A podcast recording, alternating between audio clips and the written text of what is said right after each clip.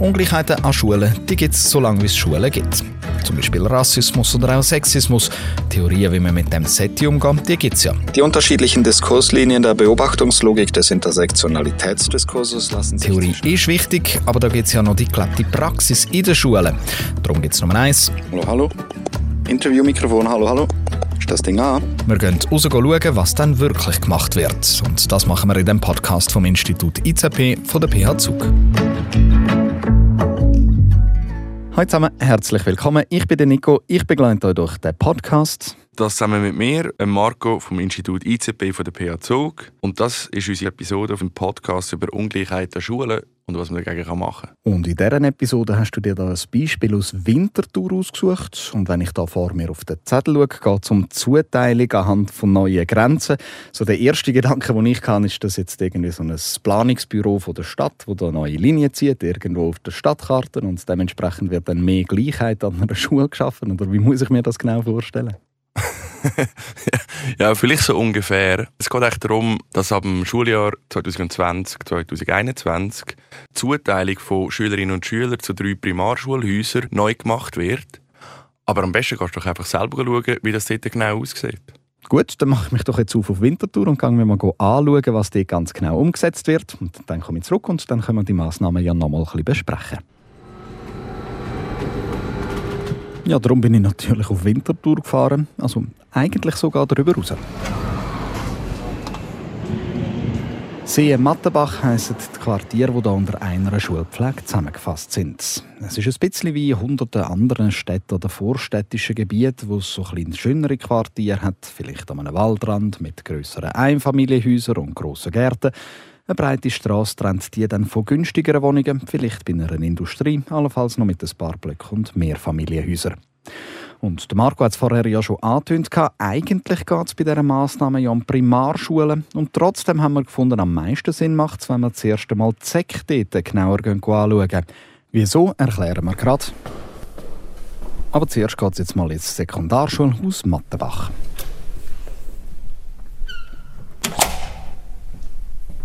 Quer durch Gang, Schulzimmer und hinter dann wieder raus in einen kleinen Innenhof mit Fußballfeldern nebenan und in diesem Hof erwarten mich drei Leute. Eine von ihnen ist Nicole Gnädinger. Sie ist Schulleiterin und auch Lehrerin und unterrichtet Klassen in dieser Säck. Sie ist es, wo mir erklärt, warum es Sinn gemacht hat, sich in der Säck und nicht in einem Primarschulhaus zu treffen. Weil das Säckschulhaus ist es eben, wo die Kinder aus diesen von dieser Massnahme betroffenen Primarschulen dann zusammenkommen. Und da prallen dann eben tatsächlich Welten aufeinander. Also wir haben hier in Säck Mattenbach über 300 Schülerinnen und Schüler in A-Klassen, B-Klassen und C-Klassen, zum Teil auch in gemischten B-C-Klassen. Es ist eine sehr heterogene Schülerschaft und zwar wirklich heterogen in Bezug auf alles. Also auf die Herkunft, auf ihren Sprachstand, auf Geschlechter. Es ist wirklich sehr, sehr eine heterogene Schule. Es kommen Schüler aus vielen verschiedenen Ländern zu uns. Wir haben ausgerechnet, dass über 20 verschiedene Sprachen geredet werden daheim. Und das ist natürlich sehr interessant. Aber halt auch herausfordernd, weil nicht alle mit dem gleichen Wissen in die Säcke kommen. Da gibt es teilweise grosse Unterschiede.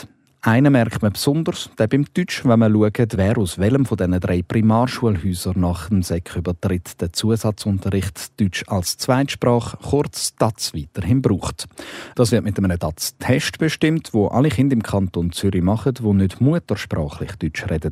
Wir machen immer am Anfang der ersten SEC einen Sprachstandstest und in dem ist uns aufgefallen, dass die Schülerinnen und Schüler von einem Primarschulschulhaus nie bestehen. Das heißt, die haben wirklich einen viel, viel größeren Platzbedarf wie die anderen. Das ist eigentlich der größte Unterschied, der uns auffällt.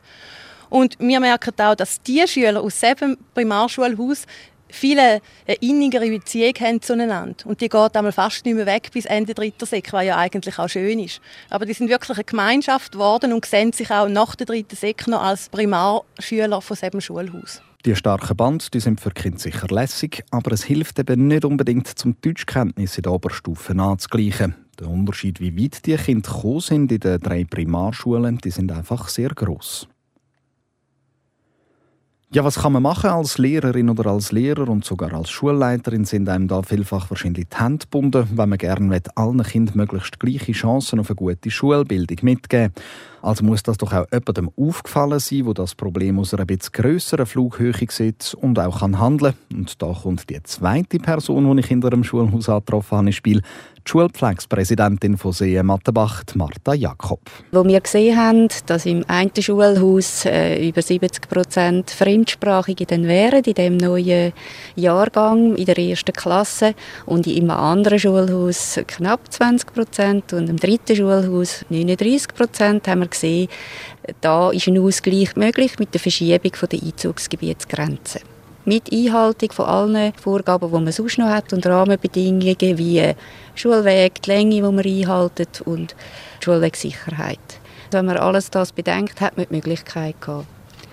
Und die Schulpflege hat dann eine Tagung gemacht, die ganze Gesamtschulpflege, und hat die Situation angeschaut mit verschiedenem Hintergrundwissen, das wir beizogen haben und haben dann festgelegt, okay, wir verschieben jetzt die Einzugsgebietsgrenze leicht, sodass eben eine ausgewogene Klassenbildung dann möglich ist. Das heisst, ab dem Schuljahr 2021 gehen ein paar von den Erstklässlerinnen und Erstklässler aus gewissen Quartieren nicht in die Primarschulen, wo alle ihre älteren Quartiergespönli bis jetzt einmal immer an sind, die ersten Klassen werden anders aufteilt, damit nicht eine Schule über 70% fremdsprachige Kinder und eine nur knapp 20% hat. Und wie gesagt, in der Sächsee Mattenbach da kommen die Kinder dann wieder zusammen und das mit sehr unterschiedlichem Wissensstand. Gerade wenn man das Deutsch anschaut, da gibt es ja sicher auch Schwierigkeiten, den Schulunterricht selber zu gestalten. Aber hat denn das auch Einfluss auf das Zwischenmenschliche unter den Schülerinnen und Schülern selber, habe ich mich gefragt. Und da hat man die dritte Person, die ich interviewt habe, können Auskunft geben. Es ist der Schulleiter von der Sächsee Mattenbach, der Andres Dietschi. Ja, wir haben primär unterschiedliche Welten in Sachen Bildungsnähe und Bildungsferne. Eltern Elternhäuser einerseits und das korreliert bei uns in der Regel mit der Migrationsfrage. Also Familien mit einem Migrationshintergrund kommen bei uns nicht immer, aber in der Regel aus einem bildungsferneren Haus mit der Konsequenz, dass die Schülerinnen und Schüler eher für sich bleiben während der Primarschulzeit sowieso und nachher, wenn sie zu uns kommen, Mühe haben, sich zu integrieren und andere Schülerinnen und Schüler kennenlernen. Die Migrationshintergründe von Kindern und wie bildungsfern oder dann halt näher sie sind, das wäre allein schon ein spannendes und abendfüllendes Thema. Aber das ist ja das mal nicht dem Fokus. Wir möchten viel lieber in diesem Podcast schauen, wie eine bessere sprachliche Durchmischung kann helfen, Ungleichheiten in der Schule abzubauen. Und da zeigt sich schon ein weiteres Problem, das die Säcklehrerinnen und Lehrer da haben. Mit nur drei Jahren Oberstufen im Kanton Zürich läuft ihnen Zeit davon, sagt Nicole Gnädinger. Die Durchmischung passiert eben erst in der Säck. Wir haben nur noch drei Jahre Zeit, bevor sie nachher in die Berufslehre gehen. Und wenn natürlich die Schülerinnen und Schüler schon vorher durchmischt werden, dann haben sie riesige Vorteile in Bezug auf ihre Sprachkenntnis. Das heißt, wenn ein Kind mit Mitschülerinnen und Mitschülern schon im Kindergarten aufeinander trifft, wo die Deutsch redet, wo, wo die deutsche Sprache wirklich lebt, dann äh, gibt es einen Vorteil auf die ganze Sektzeit. Weil wenn ein Kind nicht so gut Deutsch können, dann geht es fast in allen Fächern in der Schule hinten runter. Der beste Mathe-Schüler kann eine Aufgabe nicht lösen, wenn er die Aufgabe, geschweige denn die Erklärung am Anfang der Schulstunde gar nicht erst verstanden hat. Gerade darum ist es wichtig, in diesen Klassen, wo viele fremdsprachige Kinder haben, den Anteil zu senken. Das hat einen riesigen positiven Effekt, sagt die Initiantin von dieser Massnahme, die Schulpflegspräsidentin Martha Jakob. Wenn die deutsche Sprache auch gesprochen wird, das weiß nicht nur ich, die Schule geben, sondern das weiß jeder, warum geht man ins Welsche, um Sprache lernen, weil sie dort gesprochen wird. Das ist eigentlich ganz einfach. Und wenn man dann merkt, in so einem Schulhaus, wo eben die deutsche Sprache nicht mehr als gesprochene Sprache wahrgenommen wird, wird aus Deutsch weniger schnell gesprochen und weniger schnell erlernt. Also es ist halt keine gelebte Sprache in diesen Anlagen, wo eben das Deutsch nicht mehr gesprochen wird. Deutsch in der Schule, wie auch sonst, gilt eben als Basis für fast alles. Dass wir überhaupt jetzt reden können, dass sie mich interviewen können, ist, dass wir die gleiche Sprache reden. Mehr oder weniger mindestens verstehen wir von den gleichen Wörtern ungefähr den gleichen Inhalt. Und wenn das fehlt, fehlt jegliche Kontakt, wo, wo man untereinander knüpft. Sprache ist halt das Fundament für eine Freundschaft, Sprache ist Fundament für Spieler können zu machen, Sprache ist Fundament für jedes Schulfach, außer das Französisch und das Englisch. Aber sonst ist bei uns überall die deutsche Sprache. Und wir halten uns eigentlich an das Argument. Wir wissen, dass wir durch die Durchmischung nicht unbedingt gerade alle anderen Fragen, die auch auftauchen, auch gerade können angehen sondern es ist ein Grundsatz, dass wir wollen, dass jedes Kind die Möglichkeit, die deutsche Sprache zu lernen, überkommt. Und das passiert besser, wenn die deutsche Sprache gesprochen wird. Darum ist die Massnahme zum Ausgleich von Fremdsprachenanteilen in der Primarschule C. Mattenbach auch ein Schritt, der nicht nur von der Schulpflegepräsidentin Martha Jakob selber gewünscht worden ist, sondern von der ganzen Schulpflege unterstützt wird, ohne eine Gegenstimme. Aber wenn der Anteil an fremdsprachigen Kindern in einem Schulhaushalt von gut 20 Prozent im Durchschnitt auf gut 40 bis 50 Prozent aufgeht, dann ist klar, dass es da auch Eltern gibt, die überhaupt keine Freude haben. Die gäbe es aber auch auf der Seite der fremdsprachigen Eltern, so Martha Jakob. Und ganz grundsätzlich sind es eh meistens die Eltern, die man überzeugen muss, sagt der Schulleiter Andres Dietschi. Die Erwachsenen haben in der Regel andere Vorstellungen von vergleichbaren Verhältnissen in der Schule, wie das zum Beispiel ein Kind hat. Kinder sind in der Regel sehr offen und sehr interessiert an anderen Kindern und haben keine Dünkel und keine keinerlei Angst vor anderen Schülerinnen und Schülern. Es sei denn, es ist irgendetwas, äh, ja, Grössenunterschied, Altersunterschied, was auch immer, aber das kennen wir alles aus der eigenen Erfahrung. Erwachsene und auch Eltern funktionieren in der Regel anders. Die haben vielfach das Gefühl, ihr Kind könnte aus irgendeinem Grund benachteiligt werden durch das. Dass wir da verschiedene Kulturen lebendig miteinander unterwegs sind. Und ich denke, dort liegt eigentlich die Hauptausforderung im Verständlichmachen von diesen Massnahmen. Eltern will man darum möglichst auch mitnehmen auf den Weg zu einer ausgeglicheneren Schule. Und das passiert auch durch das, dass man die Sorgen und Ängste der Eltern anlässt und ernst nimmt, sagt Nicole Gnädinger. Ein Beispiel ist ein niederschwelliger Kontakt. Was wir jetzt neuerdings auch noch anbieten, ist das Elternkaffee.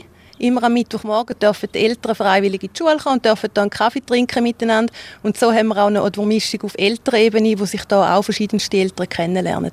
Das wird sehr geschätzt. Vielleicht lernt sich die Eltern ja sogar mit einem Kaffee bestechen, ein bisschen vom Gewunderfitzigen von ihren eigenen Kindern zu übernehmen. Für die Schülerinnen und Schüler ist die Durchmischung völlig normal und auch gewünscht. Also sie wünschen sich eine Durchmischung, sie fragen etwa die einmal nach, ob sie mal eine Schweizer Woche durchführen wie eine Art Projektwoche, wo sie das Leben kennenlernen von den Schweizer. Sie haben einfach in ihrer Freizeit überhaupt keine Berührungspunkte untereinander. Das heisst, die Schweizer gehen vor allem in die Pfadi oder in die Mädchenriege und treffen dort wieder auf andere Schweizer. Und die anderen sind vielleicht in einem albanischen Verein oder äh, gehen in eine Volkstanzgruppe und haben dort auch wieder keine Berührungspunkte zu den Schweizer Kindern. Die geschlossenen Kreise und fehlenden Berührungspunkte gibt es natürlich dementsprechend auch bei den deutschsprachigen Kindern. Und auch die wünschen sich mehr in die anderen Kulturen hineinzusehen. Und genau durch die neuen Zuordnungen in Primarschulen sollen mehr so Berührungspunkte im Alltag der Kinder geschaffen werden. Das immer auch mit dem Auftrag im Hinterkopf, wo die Schulpflege und damit dann auch die Schule ja hat, allen Kindern eine möglichst chancengerechte Schulzeit zu ermöglichen. Und klar ist auch, die Massnahme nicht der heilige Gral für eine komplett gleichberechtigte Schule für alle. Erstens lässt sich es nicht überall flächendeckend umsetzen und zweitens kann man auch mit einer Umzonung bei weitem nicht alle Ungleichheiten aus der Welt schaffen, sagt Martha Jakob. Natürlich kann man nicht Familienstrukturen oder Kinder, die einen Rucksack voller Sorgen mitnehmen, die Sorgen wegnehmen mit so einer Zuteilung. Die nehmen sie überall mit. Sie machen es nicht selber, aber sie nehmen sie mit. Und den, den Rucksack kann man nicht wegnehmen, auch wenn man eine Zuteilung macht zu einer Schulanlage. Aber da muss man sich auch zurückbesinnen auf das, wir sind eine gewählte Behörde. Was ist unser Auftrag? Können wir den so erfüllen? Ja, wir können erfüllen, weil die Anlagen sind näher. Wir haben keinen Grund, um zu sagen, man kann das Volksschulgesetz nicht erfüllen. Und das ist unser Auftrag. Was nachher erst anfängt, das müssen Sie bei den Lehrerinnen und Lehrern und bei Schulleitungen abholen. Wo steht man trotzdem an? Aber das heisst ja nicht, dass man aus dem Grund, weil man ein Kind mit einem Rucksack voll Problem auch aufnimmt in einer Klasse, dass man das äh, muss dort tun, wo es noch sieben andere hat, sondern man soll die unabhängig soll man schauen, dass die Kinder überall eigentlich auch so ein eben in einer Klasse sind, wo es, wo ausgewogen, möglichst ausgewogen sind und wir schaffen die Voraussetzungen, dass die Schulen können arbeiten vor Ort. Das ist jetzt auf ganz vielen Ebenen sehr interessant gewesen. Wie war das für dich gewesen, jetzt mal in einem Schulhaus zu sein und mit diesen drei Leuten über die Massnahmen zu haben? Es war mega spannend gewesen, auch zu sehen, dass eigentlich so etwas ich sage es mal, eine theoretische Maßnahme auf dem Papier, eine, eine Umzonung eigentlich quasi, nachher gleich zu, zu einem Abbau von Ungleichheiten soll können führen Und was ich auch spannend gefunden habe, ist, mit welchem Einsatz die drei doch dahinter stehen und wirklich auch an die Massnahmen glauben. Das, das hat mir wirklich mega Eindruck gemacht. Und was mich persönlich dann halt eben schon auch noch spannend dunkt hat, ist so der ganze Punkt mit, den, mit dem anderen Kulturhintergrund, mit der Fremdsprachigkeit, mit der, mit der Bildungsnähe oder Ferne, wo wir halt sicher auch besprochen haben, aber halt es auch wird den Rahmen sprengen, jetzt der zeitliche von so einer kurzen Reportage. Aber das ist sicher ein Feld, wo ich auch finde, das hat mich jetzt nur persönlich noch spannend dunkt. Ja, spannend, dass du das ansprichst, weil jetzt sagen, aus meiner Perspektive von jemandem, der an der PA arbeitet, ist mir ein bisschen aufgefallen, dass die Sprache durchaus ein bisschen kulturalisierend war, so wie wir das würden sagen. Und zwar so Begriffe wie eben fremdsprachige Kind oder Kind mit äh, einem anderen kulturellen Hintergrund. Das ist halt nicht unproblematisch, wenn man das nachher so verwendet. Also, meine, wenn du das hörst, was, was kommt dir denn in den Sinn oder was stellst du dir darunter vor? Ja, schon halt jemand, der anders ist, aus einer anderen Kultur kommt, einen anderen Hintergrund hat, einfach so, was man im Alltag umgangssprachlich dann halt auch so verwendet. Ich meine, es ist ja Realität, wenn auch Lehrerinnen und Lehrer von fremdsprachig und anderen Kulturen reden, oder? Absolut, das, das ist natürlich real. Und ganz viele Menschen brauchen Begriffe wie eben fremdsprachig oder von woanders kommen. Nur, das ist halt nie neutral. Sprache bildet nicht einfach ganz neutral eine Realität ab, sondern Sprache kann auch Realitäten immer wieder herstellen durch die Verwendung von so Begriffen wird das auch wie immer und immer wieder reproduziert. Da bleiben einfach Kinder, die vielleicht auch hier geboren sind, obwohl sie vielleicht sie haben einfach einen anderen Namen, ein paar haben vielleicht einen Schweizer Pass, andere nicht, aber trotzdem bleiben sie immer die anderen. Und also wir nennen das dann zum Beispiel Othering. Das ist etwas, was sich an ganz bestimmten Kategorien, nicht nur mit der Schule natürlich, sondern überall einfach, das geht einfach immer weiter.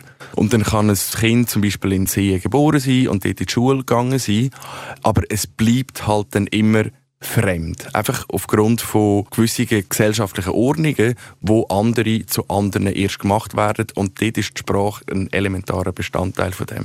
Aber jetzt fremd oder anders heißt jetzt nicht schlechter. Man kann jetzt zum Beispiel auch sagen, ja, das sind jetzt halt Leute aus einem anderen Kulturkreis oder fremdsprachige Leute, die wir bei uns aufnehmen und wir möchten denen möglichst die gleichen Chancen geben wie wir. Wir möchten denen helfen. Das ist ja nicht per se schlecht, oder? Nein, per se schlecht ist es natürlich nicht.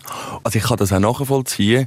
Aber es ist halt grundsätzlich problematisch, weil es einfach eine Sicht auf Ungleichheiten in der Schule ist die Sicht, die du jetzt ansprichst und die auch sehr verbreitet ist, das ist jetzt nichts, wo, wo du so siehst oder wo ein Schulpflege sieht, aber durch diese Sichtweise wird Ungleichheit einfach sehr stark dann jeweils auf die Menschen, eben zum Beispiel mit sogenanntem Migrationshintergrund oder wie du gesagt hast, eben, wo aus einer fremden Kultur kommen, wird das abgewälzt.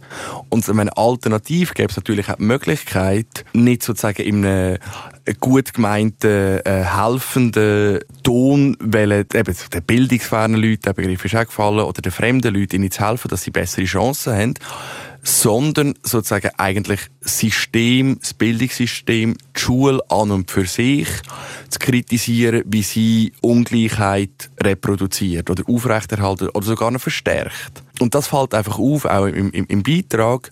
Aber das ist, auch das ist wieder sehr gut nachvollziehbar, weil diese Art und Weise von Kritik, also das Helfende, ähm, das ist einfach, das ist bei uns in der Gesellschaft, es ist viel akzeptierter, als wenn, wenn eine Schulpflegepräsidentin, ein, ein, ein Schulleiter und, oder Lehrpersonen direkt das Bildungssystem kritisieren. Jetzt verstehe ich glaube langsam, was du meinst und es ist wirklich ein unglaublich tiefgründiges und einfach auch abendfüllendes Thema wahrscheinlich und eigentlich haben wir ja die Massnahmen anschauen, weil sie ein gutes Beispiel ist für wie, dass man ein Problem kann lösen und da geht es um eine kleine theoretische Umzonung, sage ich jetzt einmal, wo nachher plötzlich zum Abbau von Ungleichheiten soll führen. Was sind denn so ein die Punkte, die du jetzt irgendwie gefunden hast, mal darum finde ich die Massnahmen, die da CM Mattenbach umgesetzt wird, eine gute?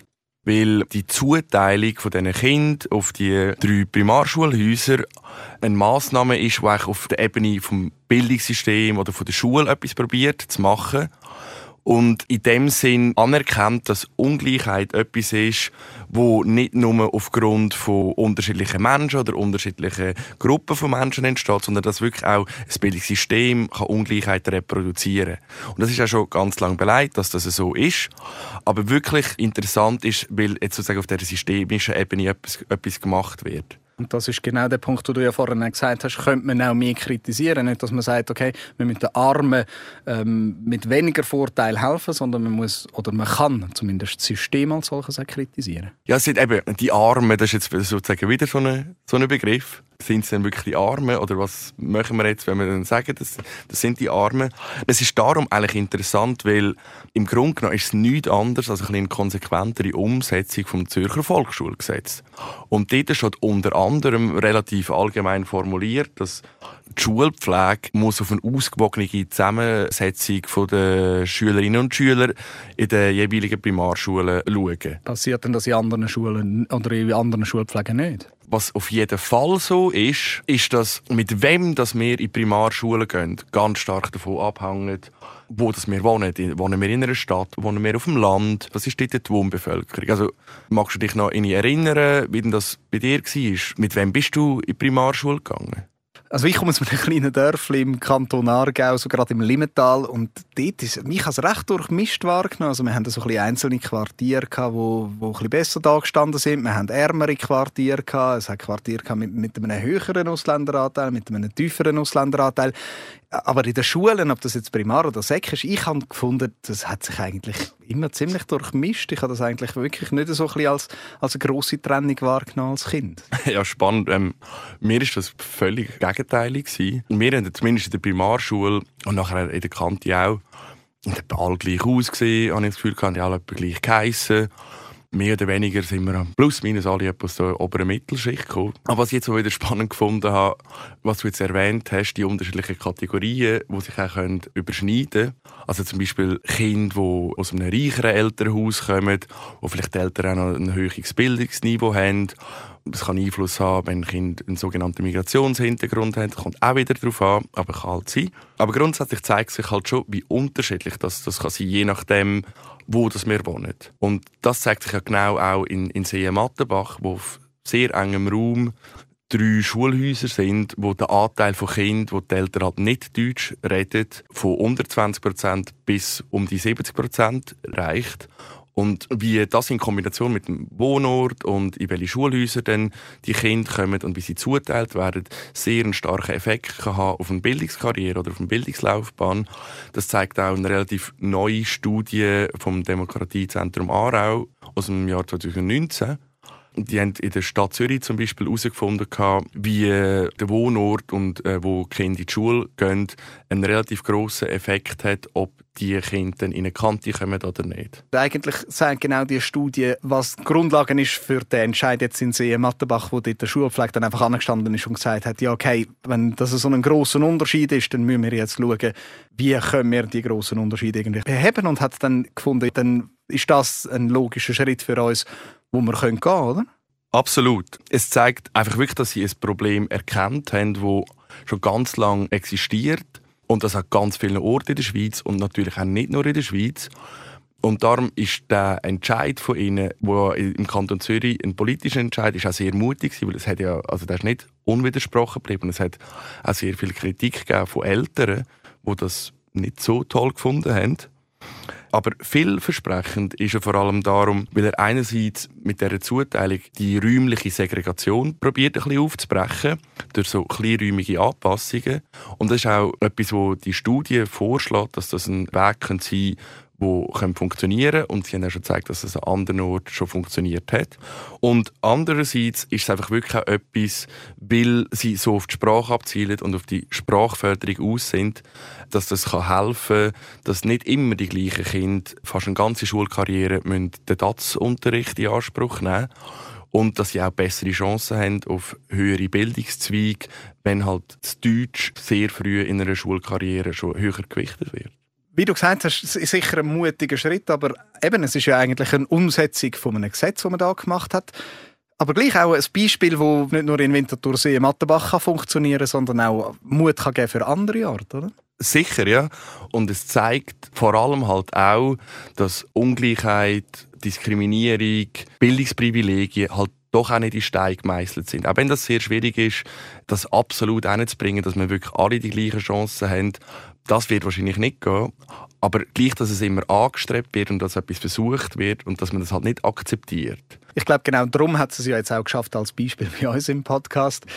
Für mich jetzt persönlich ist irgendwie so ein bisschen hängen geblieben, es ist eine gute Massnahme, weil man nicht irgendwie nur auf jemanden abzielt, um zu sagen, den müssen wir besser machen, den müssen wir stärken, sondern man versucht, das System ganz grundlegend irgendwie ein bisschen anzupassen. Es ist eine gute Sache, weil es eine Umsetzung ist, die auf einer Gesetzesgrundlage eigentlich basiert und es ist etwas, wo man wirklich gut kann vertreten, auch nach außen, weil es halt wirklich nicht um wie vorhin genannt, die Ausländer geht, sondern weil es um eine Sprachgruppierung geht. Das hat gerade so verschiedene Ebenen, warum ich es eigentlich eine gute Sache finde. Wenn du jetzt so nochmal in zwei, drei Sätze zusammenfasst, warum das für dich eigentlich eine wirklich gute Maßnahme ist, was ist deine Antwort? Ja, mal wieder. Ich würde es vielleicht leicht anders formulieren, aber du hast es gar nicht so schlecht zusammengefasst. Also einerseits, dass man davon ausgeht, dass Bildung, Schule halt durch Ungleichheit gezeichnet ist, aber dass Bildung, Schule etwas ist, wo zwar sich durch Ungleichheiten auszeichnet, aber auch gleichzeitig nicht etwas, wo einfach so ist und man nichts dagegen machen kann. Es ist sehr interessant gewesen, einfach zu sehen, dass da etwas passiert, dass etwas gemacht wird und dass das nicht individualisiert wird, dass einfach gesagt wird, ja, die und die Gruppe von Menschen, die sind halt irgendwie nicht so begabt oder die sind halt einfach nicht so gut in der Schule oder bei denen und denen spielt die Bildung nicht so eine große Rolle, sondern dass wirklich ein Shift gemacht wird und dass in See Mattenbach gemerkt wurde, hey, wir können etwas machen, das auf einer gesetzlichen, institutionellen Ebene. Und ja, ich meine, in den nächsten Jahren muss ich dann halt noch zeigen, wie das genau rauskommt. Aber wie man im In- und Ausland bei ähnlichen Massnahmen auch schon hat, ist das eine Strategie, die sich wirklich zu verfolgen lohnt.